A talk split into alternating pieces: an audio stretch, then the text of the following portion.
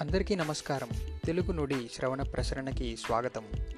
గత వారపు నమరు శీర్షికలో నాలుగు అక్టోబర్ రెండు వేల ఇరవై నుండి పది అక్టోబర్ రెండు వేల ఇరవై వరకు విడుదల అయిన శ్రవణ ప్రసరణల గురించి తెలుసుకుందాం.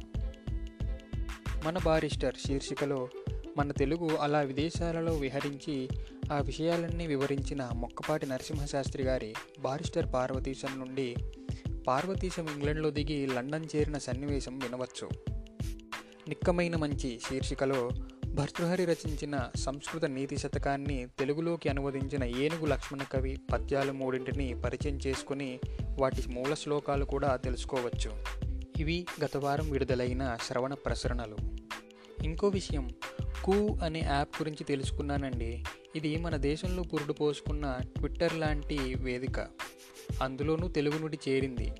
ఇందులో మన తెలుగు భాషలోని అన్ని విషయాలు అందరితో పంచుకోవచ్చు. మీరు కూడా వాడి చూడండి.